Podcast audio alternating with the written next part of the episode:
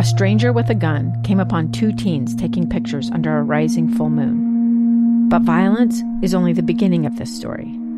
Sometimes I thought, there are no miracles. Yeah, there are, and this is a big one. I'm Amy Donaldson, and I've spent my career talking about how lives are undone by violence. The Letter is a podcast about how lives are remade. Follow The Letter at theletterpodcast.com or wherever you get your podcasts.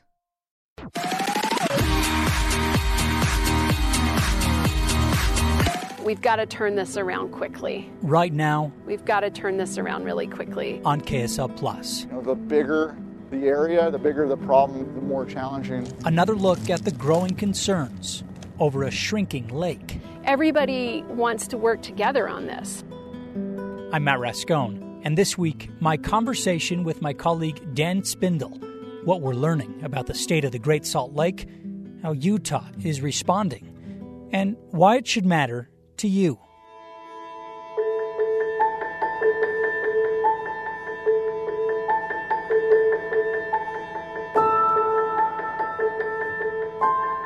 I know this isn't as exciting as some of your other shoots where you're actually at the Great Salt Lake, but uh, I'm pretty excited to be sitting here at my desk. This is okay.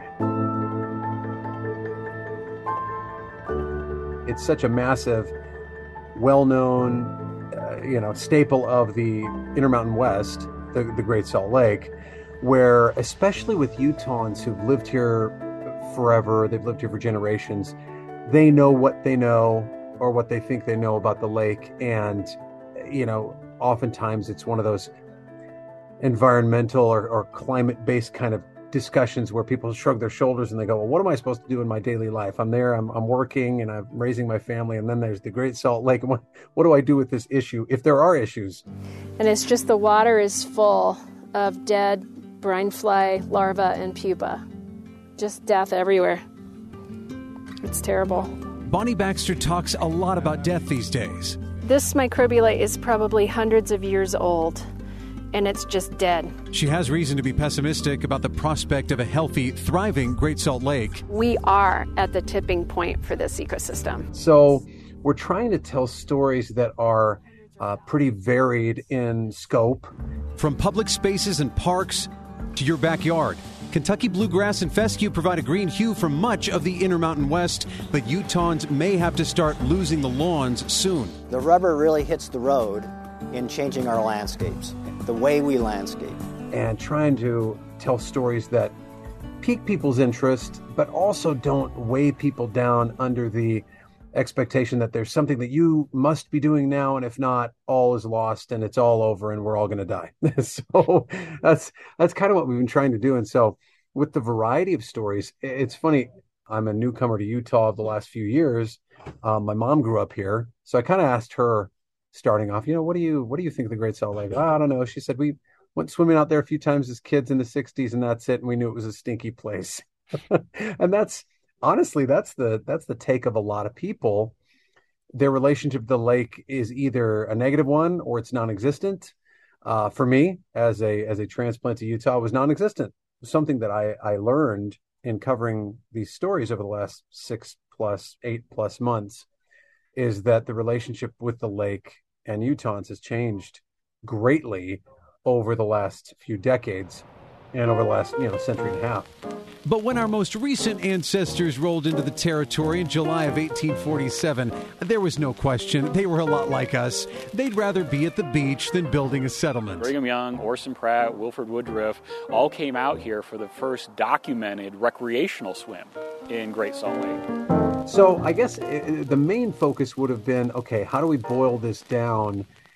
We have these issues with we're in a mega drought, there's climate change going on, there's diversion of water, we don't have enough water, we're in a desert to begin with, and the average person who's, you know, mowing their lawn and watering their lawn and watering their flowers and the tomato plants, they go, "Ah, okay, so what should I do? The traditional style of landscaping, where we use mostly turf grass, can no longer be done in order for us to provide a sustainable water supply. That is a thing of the past. Bart Forsyth with the Jordan Valley Water Conservancy District doesn't mince words over what it'll take to make the Salt Lake Valley sustainable. How can we tell different varied stories from different sources and different experts to to help folks one connect with the lake and two figure out if there are solutions moving forward. Right. Well, and as you're talking to these people over the last, you know, you mentioned seven, eight months, why why should why should the average person care about what's happening there? Well, and that's that's a good question. Honestly, it is because I'm I'm an average person. I'm I kind of try and put myself in these situ- situations. You know, you're you're a dad raising your kids. You've got school concerns. You've got uh, so mm many issues that that are on your plate. The Great Salt Lake seems like this giant. Even if there are major issues that you can agree with and and understand, you say, well, what what can we do about it? So we started the very first story that that I did. We went down to Emery County what it is, it's a solution to a problem. Whether the rancher has a shortage of water problem, a shortage of acre problem. Lee Magnuson is talking about sustainability he wants to bring to the most arid corners of Utah in the form of new technology using hydroponic grow systems by Hydrogreen. That's the plant time. Lee's big brother Rod is way ahead of him. And this requires no soil. No soil, no fertilization. No fertilization. Nope. Simply applications the, the, of some water. The energy of the seed. I found that okay, this is a family that you can relate to because it's it's a Utah family that's trying to run their own business. Um, you know, not everybody has acreage in in Utah. Not everybody grows wheat and and and you know alfalfa and that kind of thing. But their idea was here's the typical what you do in ranching and farming. Here's where we're trying to shift in order to conserve.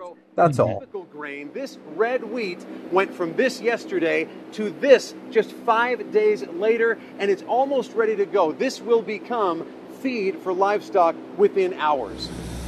And then this is all palatable. The roots, everything, they eat it all. Rod tells me this beautiful green growth can supplement some of the nutritional needs of his 1,200 head of cattle. Some of the other ones that we did, again, to answer the question of why should should people care, the farming thing is one thing and people might say, well, that doesn't relate to me because you know I, I, I have nothing to do with that. I'm I'm a, an urban centered person. So I went with um, Dr. Kevin Perry, who's the head of the Atmospheric Sciences Department at the U. And we are now at least four miles away from any water in Farmington Bay. And he goes out and he rides these bikes, fat bikes, onto what is uh, Farmington Bay, it's really bay in name only because there's no water there. So here we have a place with a very thin, shallow crust. It's very fragile. When the wind comes along, it starts to pulverize this.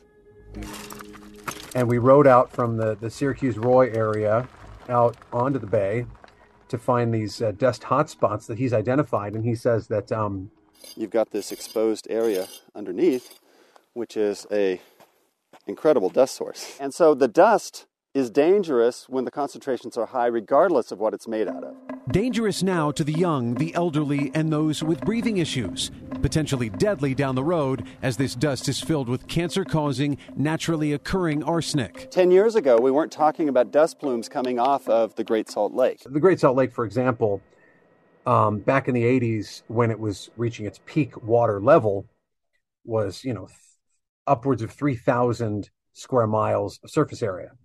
And as of right now, in our mega drought of the last 20 plus years, it's something like eight, 900 square miles. So mm. considerably yeah. less water. These exposed areas he has charted on a bike um, just to be, you talk about being on the ground and being out, like doing actual research. He's been out there himself, kind of charting these dust hotspots that become uh, fragile where it's not packed down as it should be holding the dust in, but it turns into these these dust potential dust hotspots that again he's theorizing if we continue at this rate of uh, contraction of lake water and recession of lake water, this is how much more we can expect these these these dust pockets to appear. And if that happens, um, you know the arsenic that naturally occurs, this heavy metal that naturally occurs in the lake bed, it gets mixed up in the air. It's bad for everybody it's my hypothesis that the longer that the lake bed is exposed, these areas will grow. Now, his point was look, maybe even if you don't want to think that way and think, okay, generations to come could deal with cancer, right now, we know we're heading into the inversion season, November, December, January, uh, February, you know, where it kind of eases up finally. But the the air quality is just horrific here in our valleys along the Wasatch Front. So that's a thing that can re- help people relate is well my air quality my children my my future health. Um, and so that was a different one. But again visually speaking the great thing is um, ksl is actually giving us my photographer and myself um, and i've gone out with a photographer named megan thackeray who she's just a phenomenal visual storyteller. And so we've been able to take the time necessary. You know you get maybe a minute and a half to tell the story on a on a day-to-day right. basis and we're given four to five minutes Hmm. mostly because we've asked for forgiveness and not permission and the, the stories have just ended up that long and we kind of try and slip them into the uh, the later newscasts and they've gone for them because we as a station feel that it's an important issue. So um, again dr perry was another one that we went out with. Um, bonnie baxter. We are at the tipping point for this ecosystem. She's head of what's called the great salt lake institute uh, and a scientist in her own right and researcher and she's been going out to the great salt lake almost weekly for i think two decades. Yeah. A few years back, she co authored a dark satirical obituary of our massive saline staple, penning this untimely cause of death. The combination of terminal dehydration and high fever killed the Great Salt Lake, she said. And had we adequately funded her health care in time, we may not be mourning her death today. Since the lake has been in this perilous state, I've been getting emails and letters and phone calls constantly. I'm talking to these experts who they really know what they're talking about. I don't. I I don't know about the lake except for what I hear from them. She told me one thing could take the lake off life support. The one thing is the big thing, get more water to the lake. And there's a lot of things that have to happen to do that. I believe there's enough water in the watershed to get water to this lake. I do believe that.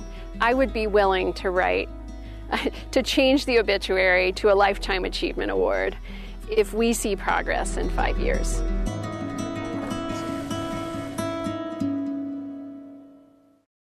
So we're trying to gather all this information from as many of these sources, these experts as possible in climatology and meteorology and geology and get some stuff out. These are sampling supplies and instruments. Carie Frantz, who is um, a Weber State geobiology geochemistry professor. That's alive. This here is alive. Green proof of a living ecosystem just centimeters beneath the surface. Every month I come out here, I characterize the environment and also um, take samples of the microbialites to monitor how healthy they are. When we went out there, we were walking along the shore that is now receded so far out that she's she's walking out to these spots as opposed to swimming, and she was swimming this year. You know, it's not as if this was a uh, you know five years ago issue. It's that the water's receding so quickly. It's getting the attention of these folks who have been out there year after year after year. Just how salty can it get, and for how long before life on the Great Salt Lake is choked out of existence? The ocean, for context, is about 3.5% salinity. The Great Salt Lake would thrive between about 5 and 15%. The more salt that's in the sample, the more the light bends, the more it refracts. Today's samples from White Rock Bay, well over 18%. We know this because the instrument Carie uses only measures that high, meaning life here cannot survive at this level of salinity. We're at this point where we can't wait any longer. We can't let the lake continue dropping without seeing some really severe consequences.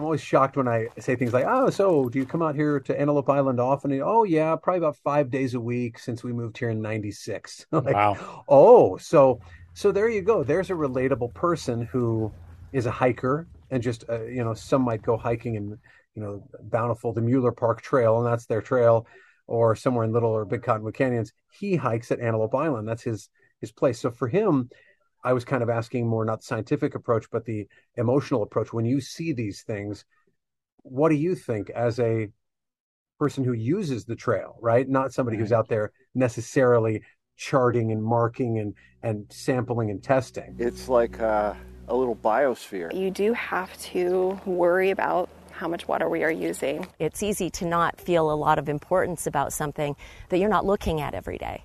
But we look at it every day and, and we see it happening and we see the consequences. I mean, ultimately, what, why should people care? It could be your health, right? It could be the health of your children, long term or short term.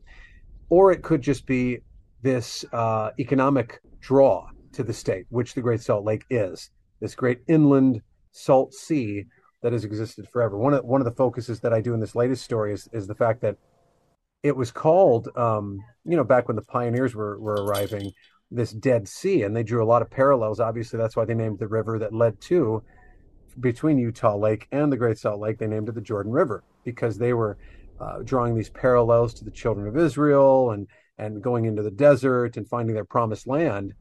The Great Salt Lake, though, as the Dead Sea, I think it's put the perception that it, it really truly is dead and it's something that is not a, a living kind of breathing organism. Boy, oh boy, was I, you know, my, my perception was changed. And I think the perception of everyone would be changed as these scientists take more people out to the Great Salt Lake, to the water's edge, and see the living organisms that are there. Yes, it's it's brine shrimp that that can live there primarily because of the salinity of the water. But even that is in danger of extinction. So it could be economics, it could be biology and chemistry and kind of the, the love of the environment. It could be your health, the health of your family. All of those things will impact our state, whether we like it or not. And so if there is a way that we can can do something, that's what we're trying to bring about with these stories is just to try to zero in on what can we do, if anything, to help out. What about cities and what about developers and property managers? almost 100% of our turf is coming out this year. We're doing it as we speak. David Jenkins is a property manager for the Gardner Company, and he says the topic of water conservation landed front and center in Salt Lake and Utah counties of late. And all of their projects moving forward will have native plants and grasses, no typical bluegrass turf anymore. Since we started just tracking all this over the last couple years and really paying attention to water levels, we just made that decision internally. Well, and I was just surprised at how far reaching the impacts were. I mean, you mentioned the air, the health, the economic impact. Um, you know, uh, we've done several stories about the migratory birds. Uh, right. You know, the water itself becoming more salty. You know, as and and that affecting the brine shrimp. But even just things like you know our ski season. Uh, and the amount of snow we get, and things yeah. that maybe people wouldn't uh, typically associate with the Great Salt Lake. Yeah, and Dr. Perry told me um, again. What I like about these these folks, these scientific, um, you know, experts, is they're really not sensationalizing anything. They're not overblowing anything. I think sometimes when people consume that science news, and especially when you bring in climate change and global warming, everyone's got a political opinion that is is pretty entrenched. Uh, they are bringing to us these very real world examples and just very fact based. There's no there's no politics in it. As far as the the lake effect snow, you know, I was expecting him to say something like, "Oh, we will have no snow." Well, he said actually it accounts for eight to ten percent perhaps of an increase to the snow, and I thought, okay, mm. that's a big deal. It's not the be all and end all, but it's a big deal. He also said he believes that the mega drought and and uh, climate change are two separate issues. The mega drought that we're in, the main problem with that is that we're at year 22, 23 of a mega drought. That if you look through history of the basin, the Great Basin here in the western United States, mega droughts have lasted anywhere from, uh, on average, 30 to 70 years. Hmm. So the, the 70 is the extreme; it's not the norm. So we could be wrapping this mega drought up hopefully, or not. I mean, we could be another 10 years, 20 years into a mega drought, which would spell extinction for the ecosystem of the Great Salt Lake as we know it. So, um, but again, the snowpack is a real issue. He he believes though, climatologically, we will. He said actually this is a surprising, shocking factor because we consider the mega drought and we go, oh, and we are so dry, which we are.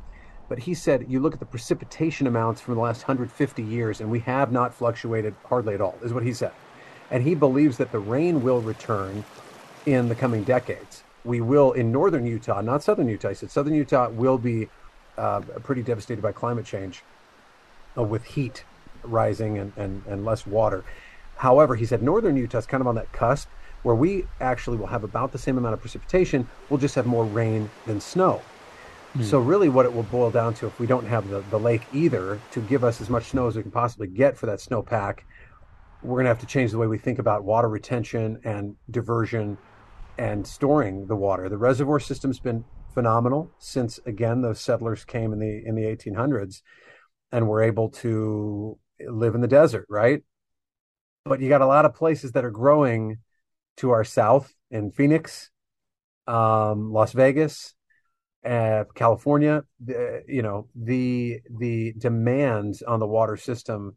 That's a different, you know, northern Utah versus southern Utah. There's different areas. Colorado River system is one uh, obviously for the southern part of the state and in the northern part of the state we rely on again the snowpack um, but it's all kind of the same idea of conservation and having a mindset of conservation even if let's say we have a great year right now is, is a perfect example outside it's going to snow today great heavy wet snow bringing a lot of water and yet even if we have a great year next year it could be worse than the previous three years right so uh, we need to have a, a conservation mindset this all used to be grass our Public Works Department ripped it out and uses the examples of what we offer in our rebate programs. Rachel Van Cleve works for the city of South Jordan, which is trying to set an example for homeowners and developers, offering incentives through rebates and free, more desert friendly options to swap out their currently thirsty landscaping. When they rip out turf and they put in elements like curbing, concrete, rock, that type of stuff.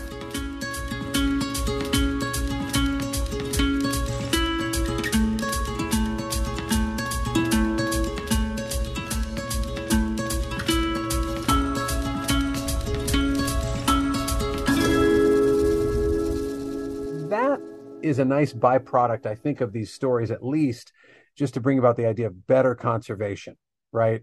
Uh, less Kentucky bluegrass out there to soak up all all of the uh, the water. Mm. Fewer diversions, and that's where the laws of the state have changed as well. The lawmakers, um, this last legislative session of 22, it was known as the Year of Water, where they passed all of these um, these laws that govern the way that we view water in our state. But there's a hierarchy of actions that can be taken from those that are relatively easy and less expensive, and then those that are going to take a long time and are very expensive. But we can't afford to wait. You know, the legislature invested nearly half a billion dollars this last year in water conservation and water projects that will directly help water users, and in particular, the Great Salt Lake. But we're just getting started. Over the the, the decades, water was seen as being wasted if it arrived at the Great Salt Lake because it's a dead lake. It's a terminal lake. There is no, you know, it's becomes salty because it doesn't go anywhere. It just stays there and dies. Um, and so if you lost those that that valuable water to the Great Salt Lake, it was seen as a waste, and also uh, it was a lose it or use it men- use it or lose it mentality where you know, just like kind of the federal budget in different departments. If you don't use your money, you get less money the next year. Right. If, if you didn't use all your water as a farmer and a rancher, you would lose that for the next year. So they would just use their water to do various things that weren't uh, weren't efficient. Um, so they're they're prioritizing efficiency on the state level now, and trying to work toward a, a better understanding of the the limited water supply that we have, and yet allowing it to, uh, you know, biologically, environmentally help the lake as well.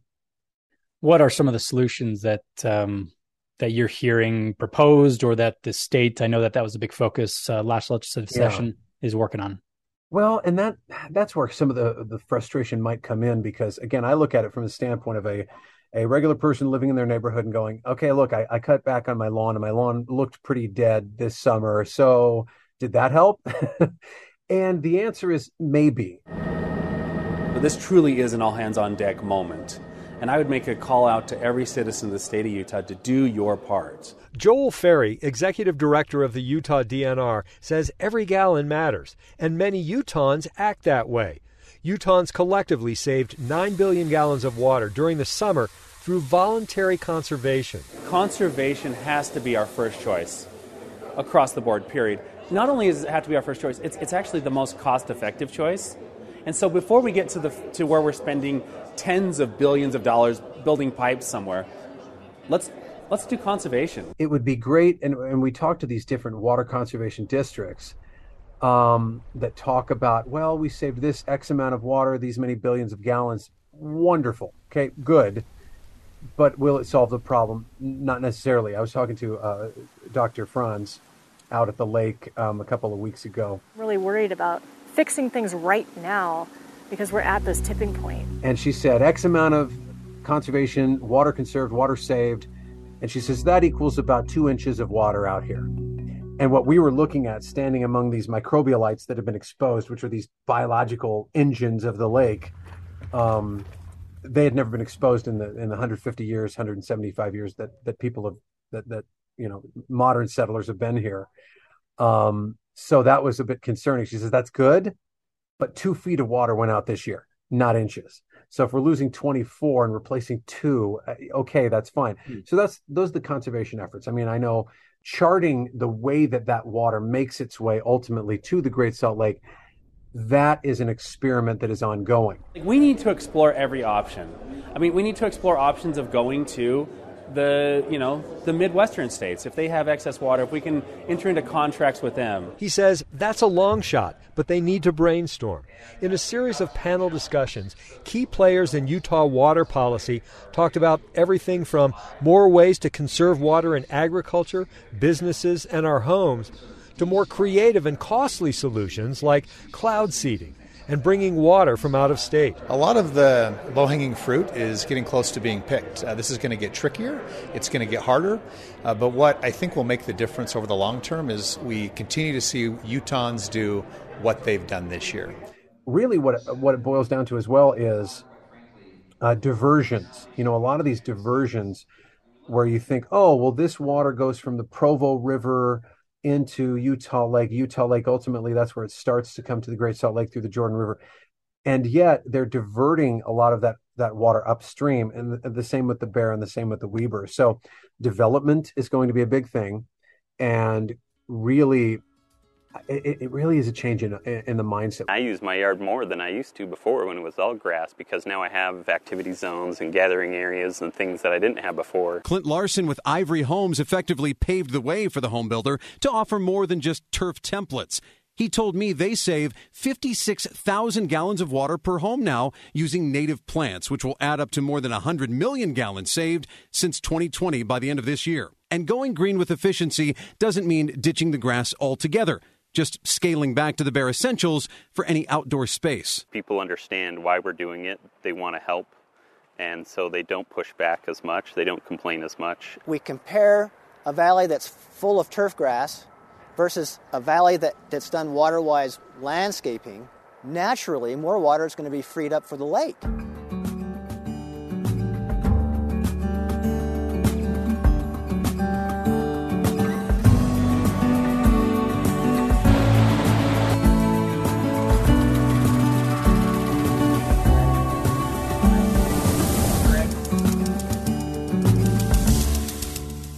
And so development, commercial residential development will be a big part of it and not diverting all of those those those sources of water in those, you know, higher up kind of headwaters. Um and us as residents who who are watering lawns and things. So that's a good part for our mindset to be more conservation minded, but it's going to be the developers as well. It's going to be industrial. It's going to be agricultural. A lot of people talk to me about look how much agriculture uses. Agriculture is anywhere from 70 to 90% of the state. Where's the balance and, and what is the agricultural responsibility? Well, th- there, there is a balance, and there's no question that agriculture has to play a huge role in this. And agriculture knows that. Um, we, we work with those associations all the time. Um, we do farming. Uh, you know, I'm a farmer myself. We know how important that is. And when we're in a drought situation, nobody, nobody loses more water than agriculture. We had a 75% reduction last year. So agriculture is always the first to cut. I, I would also add that agriculture is the great preserver when it comes to land. What, what's happening so often is we're losing our farmland in record numbers, and we're converting that to houses for people. And when they do that, those water shares then go to that development um, where they can now use that water for, for people. So, look, we've been losing farmland, and not improving our water situation. So the, the farmers out there are, are, a little dubious of that charge. You also have to understand the way water flows um, in, in, this state, and, and every drainage is very different. You could eliminate 75% of the farms in the state, and none of that water goes to the Great Salt Lake, right? None of that has anything to do with the Salt Lake Valley. Um, the, the problem in the Salt Lake Valley isn't farming or, or agriculture, right? It's, it's the number of people that we have that are moving here. But agriculture has to do more. But I have to remind people all of the time that um, food is just as important as water, and you can't get food without water. Um, so you, you, you can't take water completely away from agriculture. But now, um, state lawmakers really have hyper focused on how do we alter the laws to incentivize conservation, both in agriculture, industrial, and residential commercial building. I mean, all of that's going to have to work together um, to, to, make kind of a massive conservation push. And uh, there's a lot of positivity out there, though. This this summer, especially when we had the hottest summer in the history of, of Salt Lake, you could have said, "Man, we didn't do well because people were using more water because it was hotter." When actually, uh, I think every major uh, water conservation district was reporting good numbers in that people really were were cutting back. The way we're covering this and working with people we would typically think of as competitors on this collaborative and sure, yeah. giving ourselves, you know, a lot more time, you know, two, three times more than we usually have for a typical story in our newscast, and then dedicating someone to it. You know, we don't usually have beat reporters, uh, you know, at our TV station. Um, shows just how important we think it is, but then I think it's because of what we're hearing from the experts and the people who really know that uh, hey we we have to work together on this. I mean we're sharing content with other stations. Yeah. you know you, this just doesn't happen on other stories. It, it is a, a, little bit odd. And at the very beginning we had this meeting to kick off the collaborative and it, it was basically like okay everybody you have to leave your your competitive bone and your ego at the door. So the cool thing about that is when we tell a story i feel like there's so much that you can uh, uh augment your your whatever you're consuming if you're watching a story that my story might last four and a half minutes and then you could go take and look in the Deseret News or the Salt Lake Tribune, and you can read an extensive, you know, print media, digital journalism is, is much more extensive. Um, and then whatever uh, our competitors are, are putting out there as well, visually speaking, and it's all at this at this great website called GreatSaltLakeNews.org. This was grand. This was massive architecture, and it was meant to be imposing. It was meant to be this worldwide feature a couple of stories I didn't mention are the, the, stories about the Great Saltair that we did uh, that are more just historical in nature. And I, I had somebody make a nasty comment like, ah, why are you even slow news day, I guess? Why are you covering this story about something that doesn't even exist anymore? And I said, well, eh, the main reason is to find out how Utahns in the past connected with the lake to see if that can happen again. Are we going to go, quote unquote, bathing out in the lake again? No, nobody's going to do that because we go to the mountains, there's an interstate highway system. People drive, people fly with ease. So it's not like 1896 where you go out to the big boardwalk there and Those piles that are way out there. That was Saltair One, where if you were swimming, it was a deck you could lay out on and rest. We're not going to do that, but the relationship they had with the lake was was a very tangible one. And so, can we have that tangible relationship with the lake again?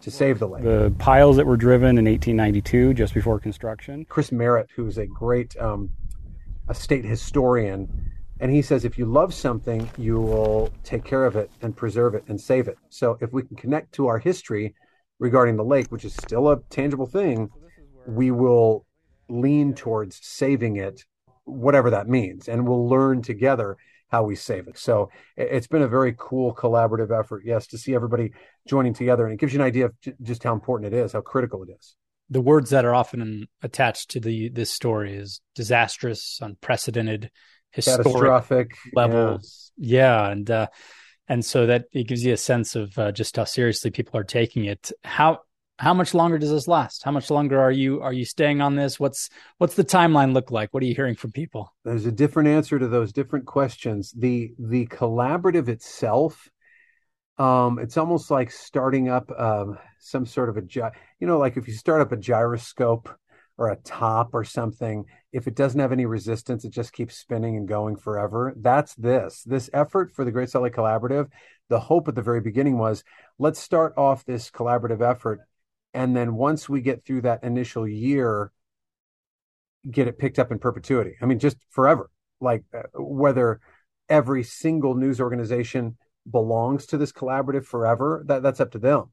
But the mm-hmm. collaborative itself, making itself an own independent nonprofit, where you know you're raising money for this effort to tell stories and and and have researchers do what they do that's kind of i think the ultimate idea is where can it go from here and it's this it's part of this organization that does again what we call solutions based journalism to kind of jumpstart or ignite an issue around a specific area.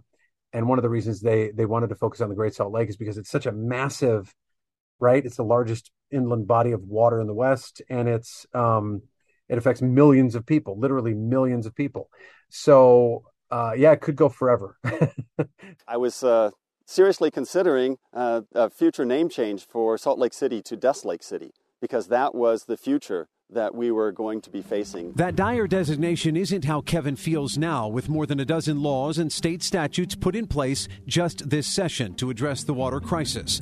And it's not just about the dust, it's the fragile ecosystem. It's millions of migratory birds that stop and feed here in northern Utah and it's about generations to come, believing that this is still the place to put down roots and raise a family. You know, we still have limitations. We have to have water to survive. We have to have water to grow crops. Without water, the population carrying capacity would have to be reduced. I try to be very careful about not sensationalizing the problem while conveying what these experts want people to know about things that they have never seen before the unprecedented nature of what we're seeing out at the lake and how we as regular people in our daily lives can make small changes. And not only that if it comes down to lawmakers well then talk to your lawmakers. Get involved with your you know all politics is local your your your neighborhood your town your city your county and then move out from there and, and our state. So can utah be a leader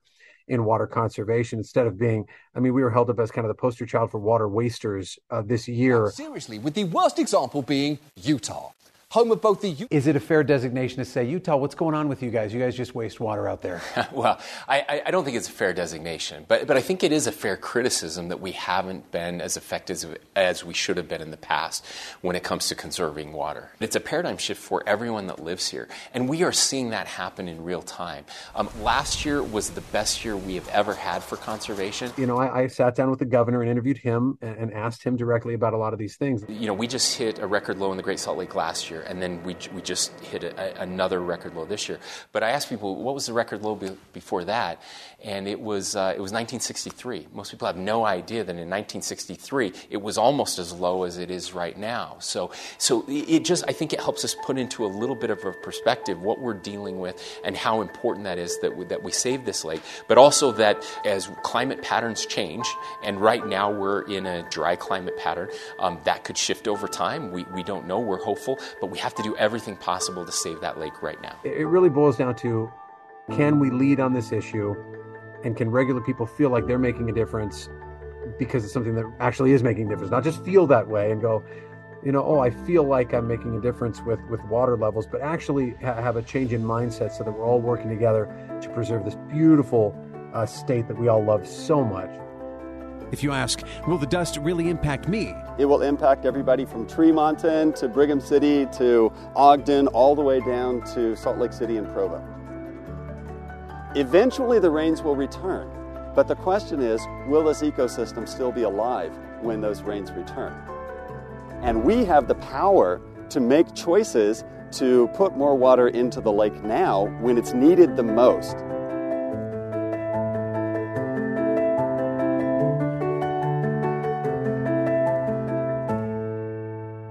That does it for us this week on KSL Plus. I'm Matt Rascon. We'll see you again after Thanksgiving.